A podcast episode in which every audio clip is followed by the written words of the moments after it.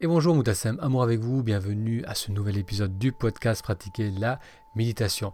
Aujourd'hui j'aimerais vous parler du stress social, de son impact sur notre vie, de comment notre mental entretient ce stress et comment la méditation peut nous aider à nous en libérer.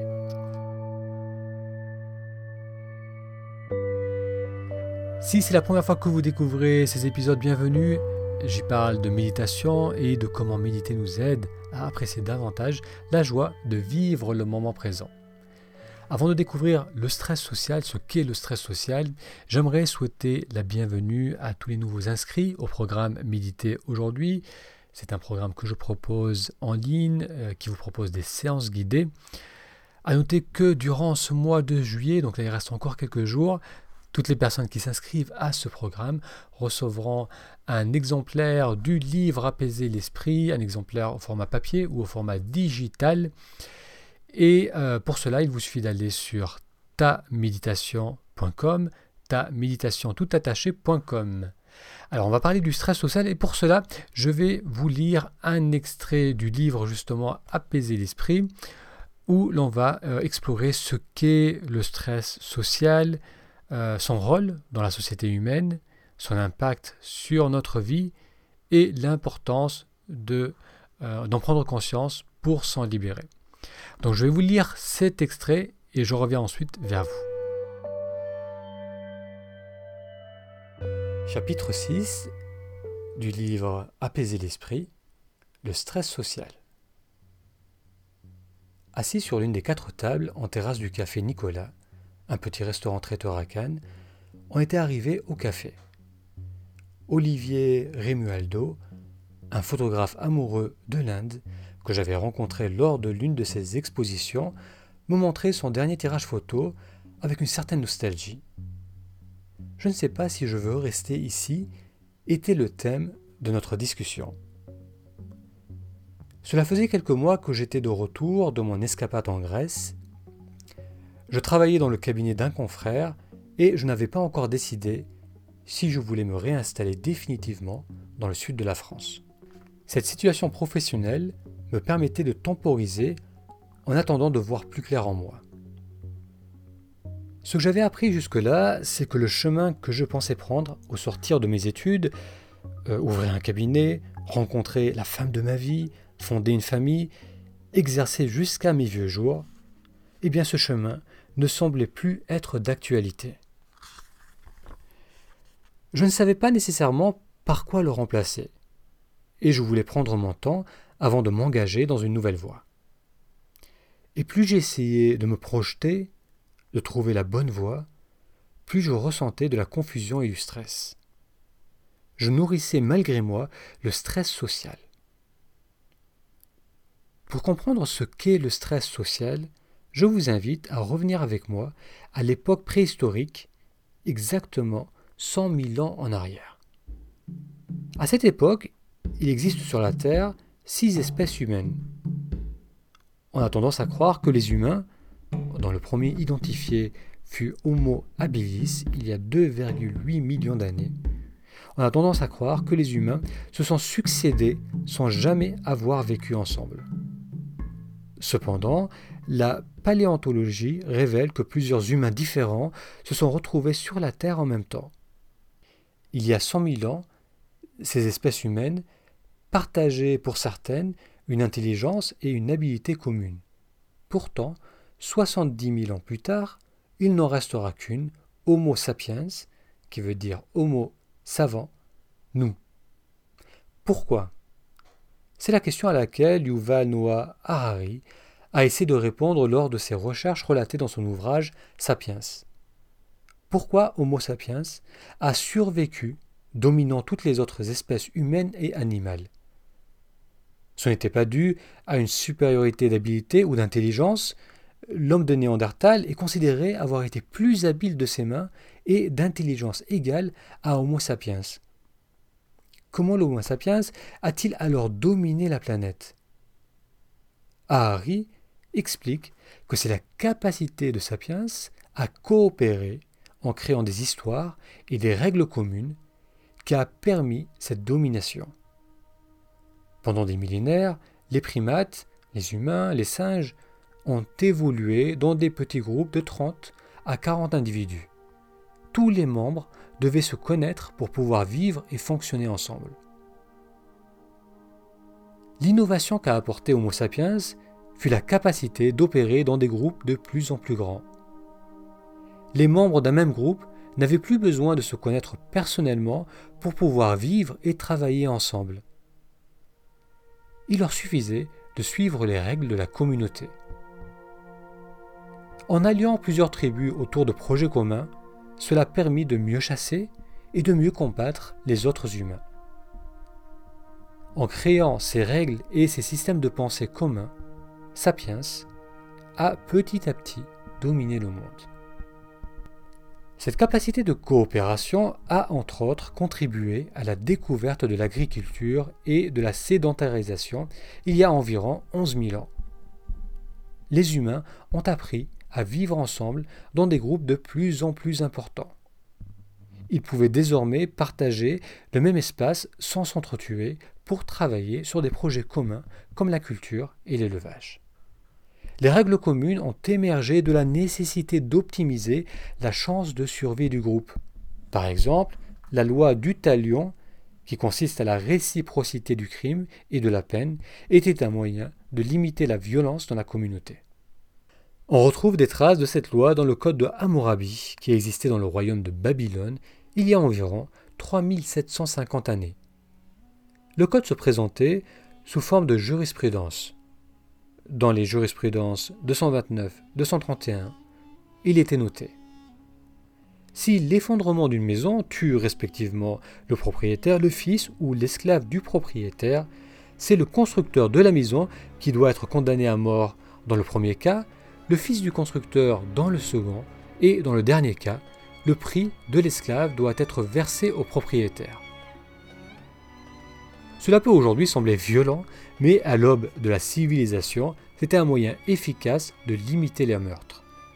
Ces systèmes, règles et coutumes, du vivre ensemble ont permis de créer un environnement qui allait favoriser la survie de l'individu et l'expansion du groupe. De groupes de 20 personnes, l'être humain a constitué des communautés de plus en plus grandes. De petits villages, nous sommes passés à des villes avec plusieurs dizaines de milliers d'âmes, puis à des nations, des royaumes et des empires. En créant les règles du vivre ensemble, l'homme moderne a pu coopérer efficacement pour la survie et l'expansion du groupe. Grâce aux ressources d'un nombre toujours grandissant d'individus, notre espèce humaine a réussi à dominer tous les autres humains et toutes les espèces animales, ainsi que sa fragilité face à la nature. Le stress social est la conséquence de cette extraordinaire expansion à travers la planète d'un groupe de primates au corps fragile qui évoluait initialement dans la forêt africaine. La capacité de vivre et de travailler ensemble a permis à l'homme moderne de plier le monde à sa volonté comme nul autre être vivant n'a pu le faire. L'un des résultats de cette croissance sans précédent a été de créer des groupes de plus en plus nombreux et complexes, et avec cela l'émergence du stress social. À chaque fois qu'un individu s'apprête à enfreindre une de ces règles communes, il va ressentir du stress social. Suivre les règles, une nécessité de survie. Au début de la sédentarisation de l'homme, les membres d'un groupe devaient suivre les règles pour assurer leur survie. Ne pas respecter les codes admis risquait d'amener un individu à se voir rejeté par la communauté et à mourir de faim, de froid ou de violence dans les mois qui suivaient. Par exemple, un jeune homme devait respecter le système hiérarchique de sa tribu. S'il était attiré par une femme ayant été prise par le mal dominant, il devait réprimer son désir ou bien se préparer à un conflit mortel. La légère peur qu'il ressent lorsqu'il considère approcher cette femme est due à la réponse de stress qui s'enclenche et lui rappelle le danger à faire cela. Plus il va se rapprocher de cette femme, plus son système interne va faire sonner une alarme en lui, lui disant danger, danger, danger, et plus son corps va basculer en physiologie de combat et de fuite. Il risque en effet de se prendre un coup de massue sur le côté de la tempe et devoir se battre ou fuir au plus vite. On comprend ici l'utilité d'enclencher la réponse de stress. Si le danger n'est pas immédiat, son arrivée est imminente. Le corps sera alors réellement en danger de mort. Vouloir séduire la femme d'un autre engendre du stress social. C'est un mécanisme d'alarme qui informe que ne pas suivre cette règle, tu ne dois pas approcher la femme d'un mal dominant, met la personne en danger de mort. Le système limbique et son mécanisme de défense ont mis des millions d'années à se développer chez les mammifères. C'est un système sophistiqué qui intègre émotions et réactions du corps pour permettre d'optimiser les chances de survie physique. L'homme moderne prend appui sur un mécanisme archaïque mais efficace. En évoluant, Homo sapiens a pris appui sur ce même système pour prévenir des dangers futurs comme se prendre un coup de massue, se faire expulser du groupe et mourir de faim. Il a pris donc appui sur ce même système pour optimiser ainsi non seulement sa survie face à un danger immédiat, mais aussi sa survie sur la durée. En devenant de plus en plus un animal social, l'être humain a intégré dans son fonctionnement que pour augmenter ses chances de survie et d'expansion, vivre assez longtemps pour se reproduire, cela nécessitait de suivre les règles sociales. En essence, si l'on ne suit pas les règles du vivre ensemble, on se met en danger de mort. Lorsque l'on s'apprête à enfreindre une règle sociale, cela fait résonner en soi la peur de mourir. Le stress social va alors être ressenti. C'est un signal d'alarme interne qui met la personne sur ses gardes et l'empêche d'agir compulsivement. Danger immédiat, danger lointain, même réponse du corps. Nous avons vu que lorsque l'on est face à un danger immédiat, la réponse de stress s'enclenche pour nous mettre en garde, en nous faisant ressentir de fortes émotions et pour nous préparer au conflit ou à la fuite. C'est le même mécanisme qui s'enclenche lorsque l'on est face à un danger futur. Le stress instinctif gère le danger immédiat comme fuir un tigre. Le stress social gère le danger lointain comme se faire rejeter par la communauté. Au niveau du corps et de ses ressentis, c'est la même réaction qui s'opère, car dans les deux cas, il s'agit d'optimiser la survie. Le stress est donc une réaction physiologique du corps qui a non seulement permis la survie face aux dangers de la vie préhistorique, mais aussi la survie à plus long terme lorsque l'homme a commencé à vivre en communauté. La réponse du stress a rendu possible l'expansion de la société humaine. La réponse du stress a été bénéfique à l'expansion donc de la société. Sans ce mécanisme, on ne serait certainement pas là à vivre dans des nations de plusieurs millions d'individus qui interagissent tous les jours ensemble. Le stress social a permis à la civilisation de se construire en évitant que les pulsions d'un individu ne compromettent les chances de survie et d'expansion du groupe. Cette aptitude à savoir que certaines actions risquaient de mettre une personne ou sa famille en danger a permis l'explosion de la démographie humaine. En essence, pouvoir ressentir du stress a été nécessaire pour créer le monde dans lequel nous vivons aujourd'hui. En créant des règles communes et par extension du stress social si on ne les applique pas, l'homme moderne a pu grandir en nombre et en puissance. Pourquoi alors, et c'est la question à suivre, le stress est-il devenu aussi destructeur aujourd'hui? On connaît les dégâts qu'il fait au niveau de la santé, autant physique que moral. Pourquoi ce mécanisme qui a permis à l'individu puis au groupe de survivre et d'évoluer semble-t-il aujourd'hui nous limiter et nous faire souffrir? Pourquoi le stress social semble aujourd'hui nous détruire de l'intérieur? En répondant à cette question, on verra le cœur du problème et le début de la solution à la quête d'une sérénité durable. Ce qui conclut cet extrait tiré du livre Apaiser l'esprit sur le stress social. Dans la suite du livre, on découvre comment le mental, notre langage intérieur, nourrit et renforce ce stress social et comment la méditation va nous aider à nous en libérer. Alors il est intéressant donc de comprendre ce qu'est le stress social parce qu'on continue à le vivre.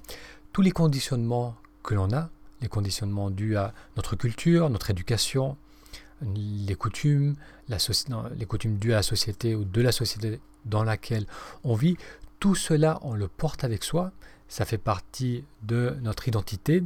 Et à chaque fois que l'on s'apprête à sortir de euh, ces conditionnements, c'est-à-dire quand, on s'apprête à faire quelque chose qui va nous sortir de ce que l'on nous a préparé à faire par rapport à l'attente des autres, à notre éducation, à notre culture, ou, euh, ou même à, nos propres, à notre propre idée de qui l'on devrait être, à chaque fois qu'on s'apprête à sortir volontairement, ou que la vie nous amène à sortir de cela, parce qu'il y a des imprévus, où on se retrouve dans des zones... Euh, inattendues ou des zones inconnues de notre vie et on ne peut plus prendre appui sur ces conditionnements et sur notre éducation ou sur notre façon de voir le monde, à chaque fois qu'on va se retrouver dans, dans ces deux cas, on va ressentir un stress, un stress profond parce que d'une manière inconsciente, sortir des sentiers battus, sortir de ces conditionnements, on perçoit cela comme se mettre en danger. Et donc automatiquement, c'est la même réponse de stress qui va s'activer même réponse qui s'active lorsqu'on est face à un vrai danger physique. Donc le corps va se crisper, on va se tendre, euh, on va ressentir un mal-être, on va ressentir de l'inquiétude, du stress. Et lorsque le stress continue sur la durée, il va nous épuiser, on va ressentir ensuite de la déprime, de la dépression. Donc ce stress social a un, acte, un risque d'avoir un impact profond sur notre vie tant qu'on n'en prend pas conscience. Et euh, la façon de s'en libérer, c'est de prendre conscience de notre langage intérieur parce que c'est ce langage intérieur, c'est ce mental qui entretient ce stress. Et lorsque l'on en prend conscience, c'est-à-dire que lorsque l'on apprend à vraiment observer ce qui se passe en soi, à observer nos pensées, nos émotions, on va réaliser bien souvent que ces pensées ne sont pas fondées dans la réalité, ces pensées sont héritées de notre famille, de notre culture, et qu'il n'y a pas vraiment de danger. On peut aller vers l'inconnu, on peut se lancer dans cette voie professionnelle, on peut créer une relation avec cette personne, on peut euh, vivre sa vie sans toujours prendre appui sur les conditionnements du passé. Donc la méditation va jouer un rôle important dans, cela parce que ça va nous permettre de prendre conscience de ces croyances, de ces conditionnements, et en les mettant en lumière, on va pouvoir choisir de garder certaines et de se libérer des autres. Pour découvrir la suite de ce livre, je vous mettrai le lien sur la page de cet épisode et comme je l'ai mentionné aussi en début d'épisode, euh, pour toutes les personnes inscrites au programme euh, Méditer aujourd'hui, je vous enverrai un exemplaire gratuit de ce livre. Euh, à noter que pour vous inscrire, il vous suffit d'aller sur taméditation.com, ta méditation tout attaché.com, ça vous permettra d'avoir un extrait et ensuite de vous inscrire. Et euh, à noter aussi que cette inscription, ça se fait au mois le mois, donc vous pouvez annuler votre abonnement à tout moment, vous pouvez essayer pendant quelques mois, et ensuite, si ça vous convient, continuer ou bien annuler votre abonnement. Un très grand merci pour votre attention et je vous donne rendez-vous à la semaine prochaine pour un futur épisode. A très bientôt